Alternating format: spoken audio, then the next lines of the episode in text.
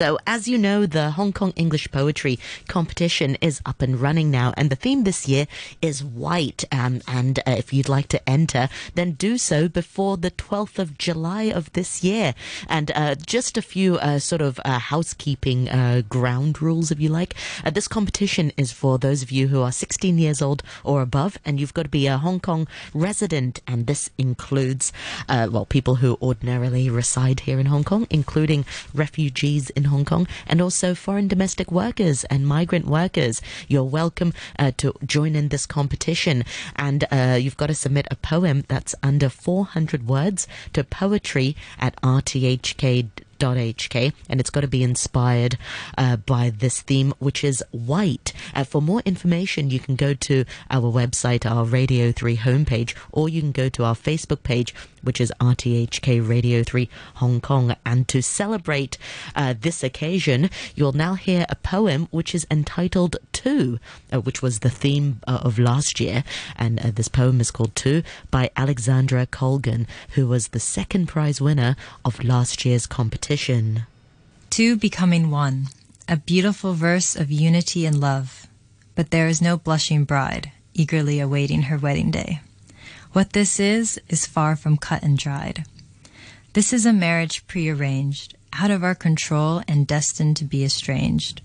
For the space between two and one is an infinite abyss.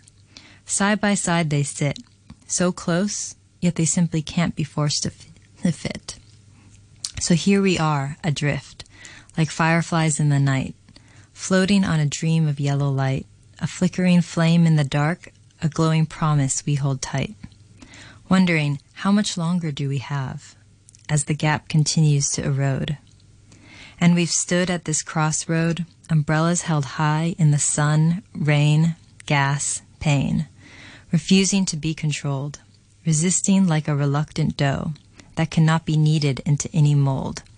But our betrothed's hands have gotten stronger, harder, desperate. All of a sudden, the day is here. Where did the time disappear? We are being handed over to a future uncertain. We must march again, not down an aisle, but to the beat of a million hearts. We say our vows, like water will be, whether it's a drop or a surging flood. For the space between two and one is an infinite abyss.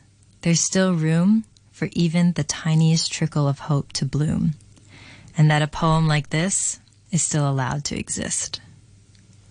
And that was Two by Alexandra Colgan, who was the second prize winner of last year's Hong Kong English Poetry competition. And as I mentioned, the theme last year was Two. Uh, the theme this year is white. So if you feel inspired by this uh, theme, then feel free to put pen to paper or fingers to keyboard and submit your poetry uh, to poetry at rthk.hk. Don't forget, the deadline is the 12th of July.